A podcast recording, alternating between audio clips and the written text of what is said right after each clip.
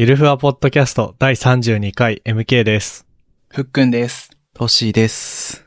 えっと、そうっすね。あの、去年の夏の思い出を、あの、ツイッターで漁ったら、まあ、あの、シャープ限界ドライブっていうハッシュタグで、僕とふっくんとトシ3人であの、まあ、温泉までドライブしたり、山に遊びに行ったりした様子が出てきて、あと牧場かな？牧場的なところに遊びに行ったりした様子が出てきて、あ、今年もこれやりたいなっていうふうに思ってます。ただ、できんのかな？今年の夏。まあ、7月とか8月とかに、そもそも帰省できんのかっていう話と、帰省できたとしても、こう、なんだろう、ドライブで遊び歩いていいのかみたいなそうだね。感じですね。どう、どうなんだろう？って思ってます。今、ツイッターでクソデカラ証文が流行ってて、で、そこでちょっと思ったのが、なんか言語解析得意な人だったら、なんかクソデカラ証文ジェネレーターとか言って、その、人、人々のツイートをクソデカラ証文構文みたいな感じで適当な形容詞をつけるみたいなツールが作れそうだなって思って、で、僕はこのアイデアがあるのに、あの、言語解析いじ、触ってこなかったから、ああ、言語解析、触ってけばよかったなって思う今日この頃です。お願いします。僕はですね、まあ直近で3っていうブランドでメンズスキンケアのお試しセット買いまして、なんかそれを今使ってるんですけど、めっちゃいい匂いするし、なんか今まで市販のやつ使ってたら、肌突っ張ったりしてちょっと辛いなーと思ってたんですけど、それ使うと全然突っ張らなくてめちゃめちゃいいですっていう共有です。はい。この、クソデカラ証文って、これ何？急に、急にあの、ハテナの、あの、匿名ダイアリーに投稿されたの？それで突然流行り出したんだよね、これきっと。マスダからなんだ。全そう然そうなんだ。元ネタは知らずに、発祥は知らんかったな。え、多分そうじゃない？うんうんうん。これ、匿名ダイアリーって何時に投稿されたって、ああ、昨日6月11日の12時55分に突如公開されて、めっちゃ、めっちゃブックマークついてツイッターでも流行ってっていう感じなんじゃない？これすごいね。うん。めっちゃすげえな。すごいよね。原文をそのまま残して、うん。なんかクソでかいとか、めちゃくちゃ多いとかね、なんかそういうのをつけて、うん。そのまま文として通じるっていうのがすごいなって。すげえな。え、これ、ラショーモンに、まだこれ僕、読んでないんだけど、ラショーモンにクソデカ形容詞をめっちゃつけまくっただけ？うん。すげえなかっこほぼ夜。めっちゃウケる。これでも、早速ツイッターでめっちゃ言及されてて、クソデカラ証文公文っていう言葉が生まれてるけど、うん。これ確かにあの、頭使うよね、めっちゃ。確かに確かに。すげえなすごいね。もう、クソデカラし、クソデカまで打つと羅生門って検索サジェスト出るもんね。すげえな。そう。いやー、たまにね、あるよね。こういうなんか、うん。激ヤバコンテンツが突然、匿名ダイアリーに投下されるの。うん。しかもそれって、めちゃめちゃセンスが良かったり、笑けたりするから、いいよね。いやー 匿名の人が突然、良質なコンテンツを投下する現象。今日も、いつもより小ノートめっちゃ薄いんで、なんか早めに終わるかもしれないけど、まあ、明日ゲスト会が 控えてるんで、そうだね。今日小エネルギーでもいいかなっていう気はしているね。うん。なんかリビルド FM にオードリー・タンが出たんですよ。うん。すごい、台湾の IT 大臣。すごすぎる。で、なんか、その前日、ん？収録したのが水曜日で、公開が昨日木曜日で、で、なんか火曜日だか月曜日だかに、あ、火曜日かな？火曜日にあの、サポーター向けの、なんだ、あの、月額9ドル払って Rebuild にこうサポートする、あの、プレミアムプランみたいなのがあるんだけど、それ購読してる人向けには来てたんだよ。うん。明日オードリー担当、スペシャル、オードリータンをスペシャルゲストに迎えて収録します。なんか質問したいことある人は、ここに書いといてください。SNS へのシェアは、えっ、と、ご遠慮くださいみたいなの書いててさ。うんうん。で、なんかそれ見て、あ、ゲストの質問を視聴者から募るのってありだなって思って。うんうん。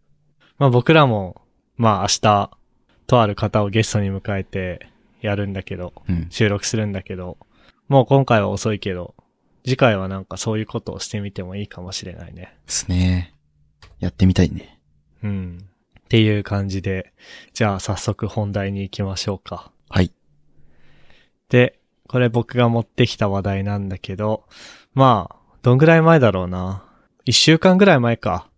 一週間ぐらい前に、あの、あるノートがうん。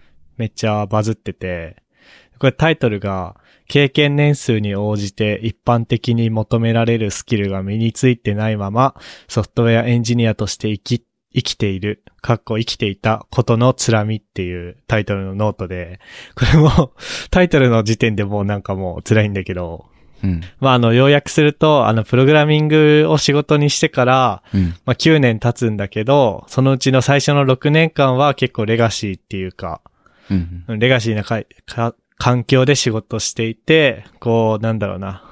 あの、ツイッターとかの界隈の人たちが、ウェブ系の界隈の人たちが話しているような、こう、モダンな開発手法をやり始めたのは、まあ、ここ3年ぐらいの話で、でしかもこう、実力も、まあ、本人が言うには、まだこう、物覚えが悪かったりとかして、こう、人並みの成長はできていないと。うん。うん。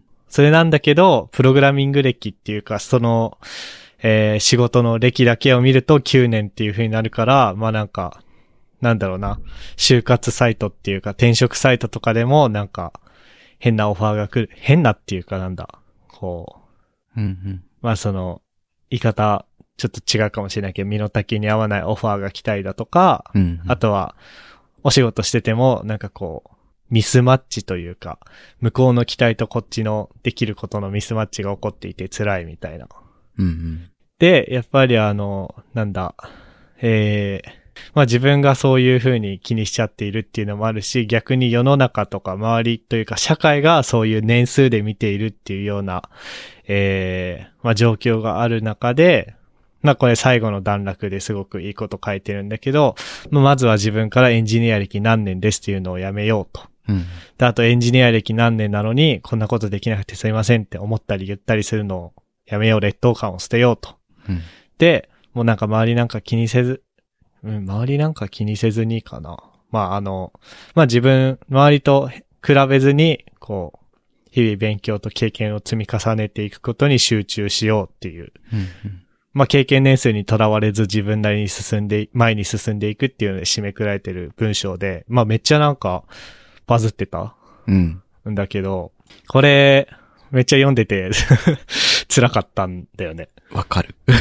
うんうん。うん。なんか、どう、どうすか？一応これ、事前に、今週大した話題がないから、これの話をめっちゃすることになりそうだから、みんな読んどいて、つって URL 投げたと思うんだけど、うん。どうでした？トッシーとか。そうだね。なんか、わかる、わかるとしか言いようがない。いや、なんか、うん。働いて、まだ1年しか経ってないってのあるけど、それ以前に、まあ、僕も MK もフックも高専という、まあ、言うなれば工業のエキスパートを育てるための学校にいたわけじゃないですか。うん。で、そこで、まあ僕はな、僕と MK は7年、フックンは5年間学んできて、で、社会でエンジニアとして働いていますよと。ソフトウェアエンジニアとして働いてますよっていう前提があって、で、まあ僕の、えっ、と、今の仕事と、そこでの僕のスキルと、それを、その周りの人たちとか、こう、いろいろ比較すると、ああ、刺さるなーっていうのと、刺さるなっていうのがあって、めちゃめちゃわかるし、僕も正直辛い思いをしている、今。うん。その、成長が思うようにできないみたいなところはめちゃめちゃわかるし、その日々の勉強が、こう、辛いみたいなところはめちゃめちゃわかるんだよね。うん。そう。だから、めちゃめちゃわかるなっていうのと、あと、最後の一文一セクションうん。の言葉というか、文章にすごく救われる部分があったなというか、うん。って感じですかね。なるほど。ふっくんはどうすか？いや、これは、あの、僕も一言で言うとわかる、共感って感じで、うん、うん。で、あの、MK とトッシーは、あの、まだ、まだっていうか1年かな？うん。社会人。で、僕は3年終わって今4年目に差し掛かってるんだけど、う。うんん。なんかあんまスキルが身についてるかって言われたらそんな実感はなくて、うん。で、なんか年々焦りが募り募ってる。で、あの、普通に仕事してて、で、なんか仕事をこなし終わって1タスクを、で、うん。あれこれなんかスキル身についたのかって疑問に思うことたまにあるんだけど、うんうんう。ん。まだ1年目だったら、まあこんなもんなのかなって住んでたんだけど、なんか4年目になってそういうタスクがあるとなんか、どうしようかなみたいになっちゃってて。う。うんん。そう。で、えーっと、なんだろうな。その、モダンな開発環境にいないってわけではないんだよね、実際に。うん。うん。その、実際に、まあ、アジャイルであったりとか、あとはなんだろうね。えーっと、看板使ってたりとか、うん。バリバリバージョン管理 Git でしてチーム開発って感じではあるんだけど、でも、そんな状況でも、あの、なんだろうな、ちょっと意識しないでいる期間が長いと全然スキル身につかないっていうのはめちゃくちゃあり得る話で、うん。うん。で、なんかすごい日々精進しないとなとも思うし、あとなんだろうな、身近にそういう人がいるから、特になんだろうな、っていうのも、あの、外注の人かな？なんか、テスターさんが入ってきてくれて手伝ってくれることがあるんだよ。うん。うん。ただ、その人たちの仕事を見ていると、んうまく言葉選ばないとまずい気がするけど、なんだろう、テスターさんって僕たちの作ったアプリを項目、エクセルの表を埋めていくみたいな仕事をしてる風に見て取れて、うん。で、その仕事を続けるんだったら、確かにテスターとしては、すごいなんか観点とかを身についていくんだろうけど、いざ何かクリエイティブな仕事しようと思ったら何もスキル身につかないのかなとか考えちゃったりとかして、うん。で、一年目の頃はそういう人が遠い存在だったんだよ。うん。うん。なんだけど、あの、何もスキル身についてないなっていう実感があるまま、4年経つと、将来像に見えてきちゃうんだよね、その人たちが。お。それはね、結構、どんどん精神が病んできちゃうっていう感じですかね。それぐらい共感しました。なるほどねう。ん。なので、なんだろう。あのーそ最後のセクションに書いてあったことを大切に生きていきたいなっていう感じですね。あと、なんだろう。ちょっと大切だなって思うのが、あのーエンジニアのスキルが伸びてるか伸びてないかっていうことに注目しすぎると、視野が狭くなるし人生のつらみが増していくから、うん。うん。なんかもっと自分のありのままの自分ですごいところはどこかみたいなのを見つめ直すのも結構大事だなって思ってて。うん。で、僕は、あの、あんまり、あの、なんだろう、フロントエンドばっかりやっててサーバーのこと全然わからないから、えっと、自分で一つちゃんとアプリを作るってことは多分できないと思うんだよ。サーバーが絡むような、ネットワークの通信が絡むような何か対戦のゲームのアプリを作るっていうのは多分できなくて、なんかそういう意味ではスキルないって自分で思っちゃうんだけど、ただ、あの、それだけじゃなくて、あの、3年間で培ってきた、その、なんとなくいい感じにするみたいな、任されたことをなんとなくいい感じにこなすみたいな、うまく言語化できないけど、なんだろう、この、これはこの人に聞いて、で、この人に頼んどけば、多分1日後に返事が来るだろうから、このことは置いといてよくて、で、並列して走ってるタスクはこっちの人に任せておこうみたいな、なんかそういう肌感で物事の進め方っていうのは身についてるから、うんうん。問題解決力というかね。そうそう。だから、言語化できないスキルっていうのは確実に身に、何、どんな人でも身についてるとは思うから、うん。一旦そこに目を向けるのは大事かなっていうのは思ってる。なるほどね。なんか、これ僕も読みながらすごい、ピリピリ、ん？ピリピリではないな。なんだろう。こう、下唇噛み締めながら読むしかなかったんだけど、いや、なんかこうね、僕の場合はね、学生の頃は経験年数が武器だったんだよね。ああ、なるほどな。確かに。でも今は足、足かせっていうか、なんか自分を苦しめる、うーんとね、く、そういうのなんていうの？首輪？首輪じゃないね。なんだろう。足かせでいいのかな？足かせで良さそう。まあ、ちょっと言い直すと、学生の頃は誇りだとか武器だと思っていた経験年数が、今は足かせにしかなっていないのを正直感じていて、いや、というのも、まああの、まあプログラミング経験年数で言うと、うお、僕も多分9年ぐらいなんだよ。というのも、あの、高専1年生で、あの、一応授業でもやるんだけど、授業以外でも自分で勝手にやってさ、物作ったりとかしてたから、なんかそういうの含めて、含めると9年だし、さらに言うと僕3年生ぐらいからあの、プログラマーとして働くみたいなのをやってるから、それをカウントすると7年で、学生のあの、就活してた頃とかは、だから専攻科1年の頃とかは、えっと、その時だから、まあ4年とか5年とかか。まあ大学3年生相当の年齢にして4年とか5年の開発経験がありますっていうのがめちゃくちゃ武器だったんだよ。うん。まああの、実務、実務経験あの、いや、学生のバイトを実務って言っていいのかどうかっていうのは今思えば正直あるんだけど、まあでもあの、夏休みだけの採用目的のインターンじゃなくて、実際自分で仕事受けて、あの、長期間で物作ったりとかはしてたから、なんか、一応そこ、それ、そこに対する誇りというか、自信は持って、あ、僕は経験年数4、5年ぐらいありますって言って、それで就活して、それを武器に就活してたんだけど、逆に今こう、出てみ、社会っていうか東京出てきてみたら、なんか全然バックグラウンド情報系とかじゃないし、プログラミング3、4年前に始めましたっていう人なのにもめっちゃものすごい人とか、めちゃくちゃいて、なんだろう、経験も1、2年ぐらいなのに、え、なんかもうすごい速度で成長してて、これ多分もうこの人多分僕よりできるなっていう人とかめっちゃいて、逆になんか自分はバックグラウンドちゃんと情報系で、で、なんか一応うちの情報工学科だってさ、適当なことばっかり教えてたんじゃなくて、ちゃんとコンピューターサイエンスを教えてくれてたじゃん。うん。なのに、全然コンピューターサイエンスの基礎もあんまり正直身についてなくて、っていうのがすごく今足かせになってるなっていうのを感じてたから、なんかそのタイミングでこの記事出てきてやべえなって思ってしまった。まあ僕としてはあの、なんだろうな。もう都合よく言い換えてるけどね。あの、なんだろう。もう、経験年数、例えばプログラミング歴っていうと、確かに高専1年から始めたから9年なんだけど、なんか、なんだろう、がっつり自分の時間をコミットしてやり始めたのは3年生ぐらいだから、7年ぐらいですって言ってるし、実務経験とかは、あ、2年目ですっていう風に言うようにはしてるけど、そんなん一、多分一時しのぎにしかならないじゃん。うん。だから、やばいね。まあだから、これも、まあトッシーと同じ結論になるけど、最後のセクションに書いてある通り、まあ経験年数にとらわれ、とらわれず、自分なりに前に進んでいくっていう、しかないよね。うん。っていう感じですかね。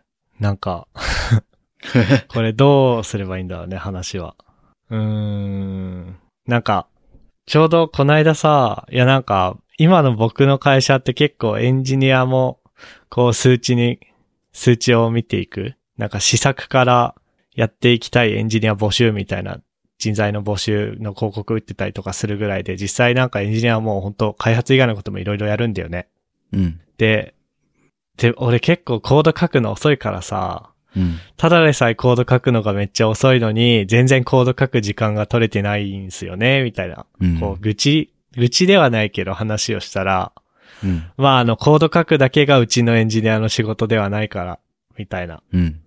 ことを言われて若干救われた部分もあったっちゃあったんだけど、うん。なんかでも一方で、でもな、だからこそ、なんだ、コード書くことに費やせる時間がそう、他の会社のエンジニアより少ないからこそ、コード書くのは早くないといけねえな、みたいなことにも最近気づいて、うん。こう、自己嫌悪というか、自己嫌悪とはまた違うけど、なんかこう、そわそわする感じが最近はずっとしている。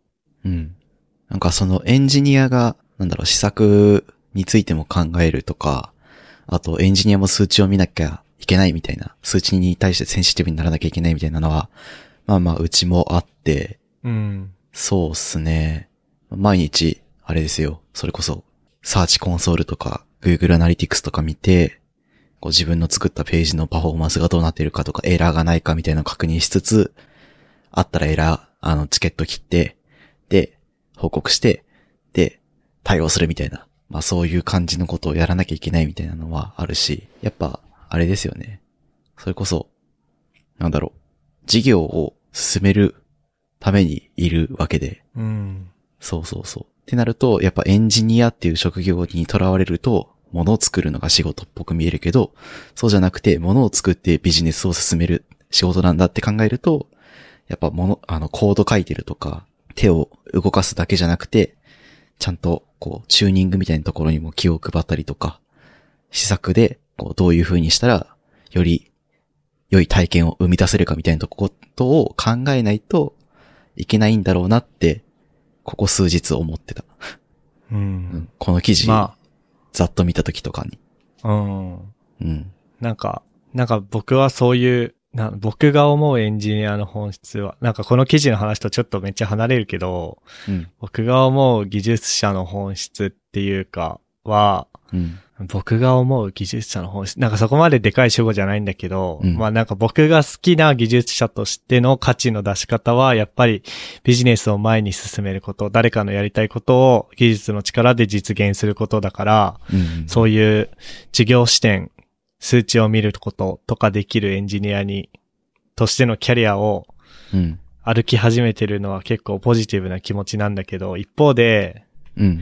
なんかこう、がっつり技術だけにコミットしてる人たちもいるじゃん。その、他の会社だと技術基盤チームとかさ、はいはい。組織横断なんちゃらチームとか言われるような、うん。こう、なんつうの、何個もプロダクト持っている、サービス持っている会社の共通のライブラリとか認証基盤作るチームとかさ、その辺の人たちは多分めっちゃ技術やってそうじゃん。ああ、でもね、そういうチームの人たち、まあ僕のいる会社にもいらして、うんうん。でもそういう人もちゃんと数字を見てる。おー、本当どういう数字？そう、その、例えば、えーっと、パフォーマンスがどれぐらい速くなったかとか、ああ、なんか、パフォーマンスというよりは、ああ、いや、まあ、他にもあって、例えば、どれぐらいき、あの、固定費が削減できたかとか、それはあれでしょ？あの、インフラ費用とかでしょ？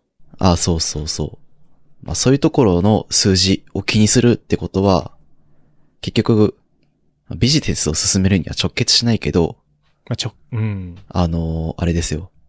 なんだろう。結局、出費が抑えられて、同じ収入が得られるんだったら、まあ、プラスでしょ、みたいなところをちゃんと考えたりとか、っていうのはしてる気がするな、見てて。うん、そうか。そうだけどなんかあれじゃん、セールスの人たちがさ、うん。売りに行く新しい商品を作るとかはしてないじゃん。あ、それはしないね。エンドユーザーに提供する新しい機能を作って、どんぐらい使われるか試算して、で実際トラックしていくとか。うん。なんか、いや別にそういう人たちをディスる意図はないんだけど、なんか逆になんか、こういうキャリアを歩み始めちゃった以上、なんかそっち側には行けなくなるのかなっていうのを最近めっちゃ感じる。うん。なんかレシピの会社だけど無限に Ruby のライブラリ作ってる会社の人たちとかいるじゃん。そこの人たちって技術力めちゃくちゃすごいと思うんだけど、うん。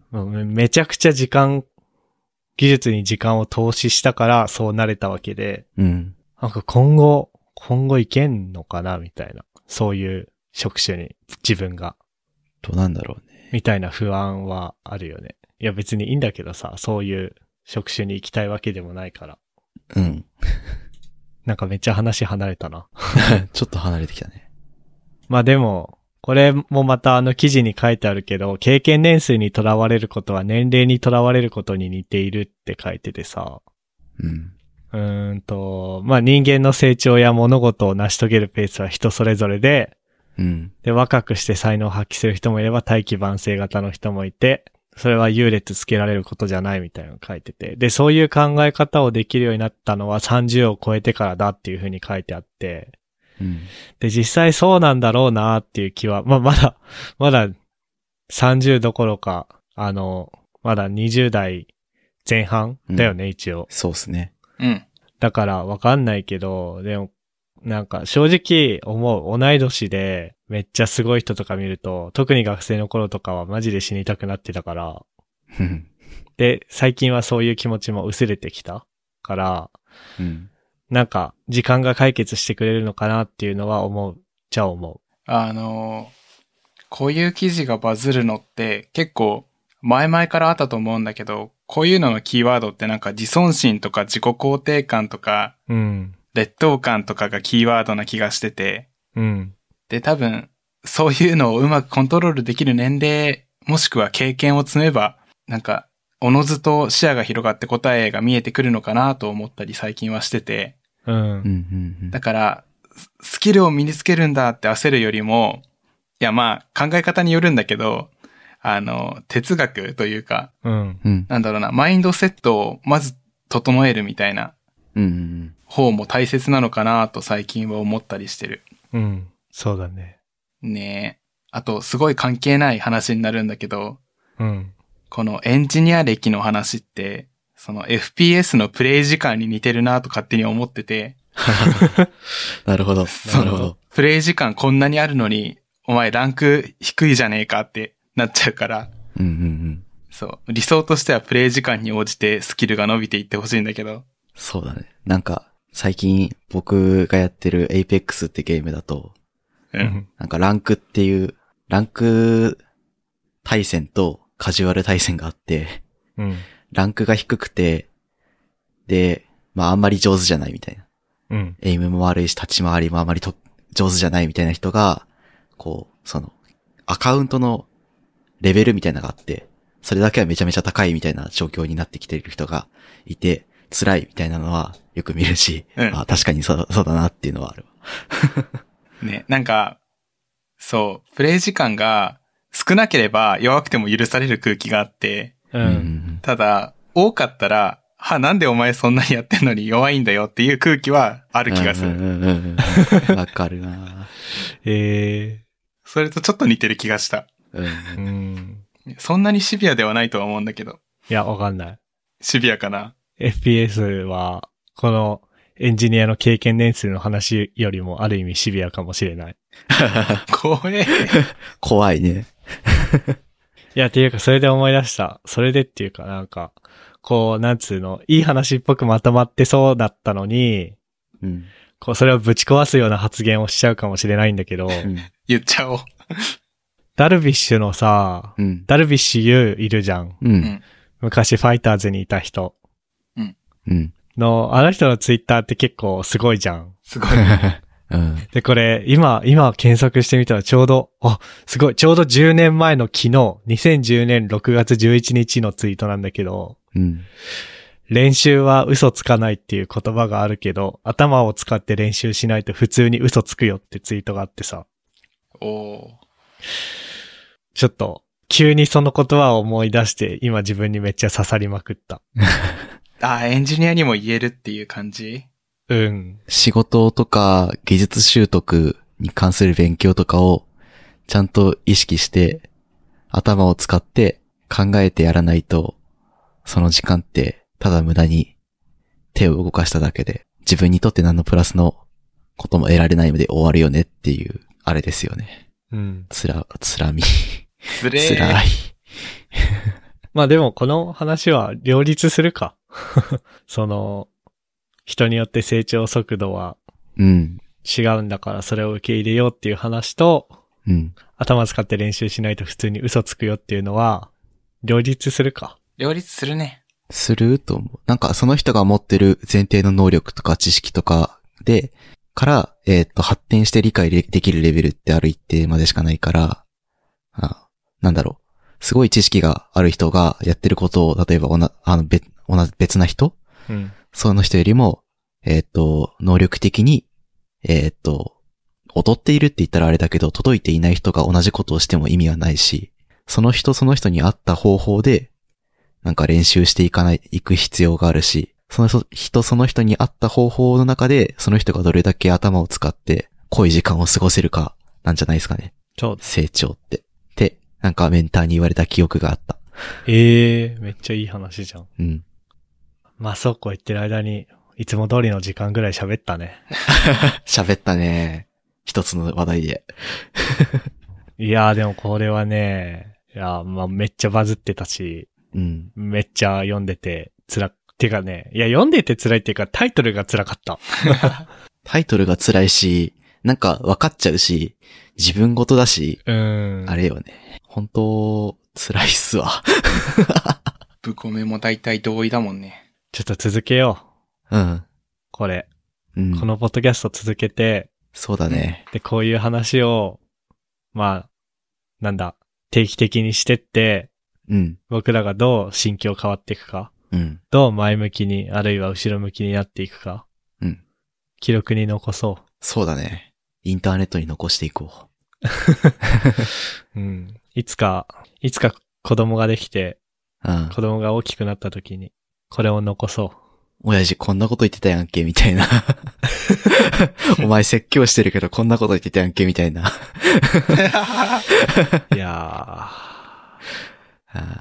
まあ、若手 IT エンジニアのうん。成長の記録のポッドキャストだからね。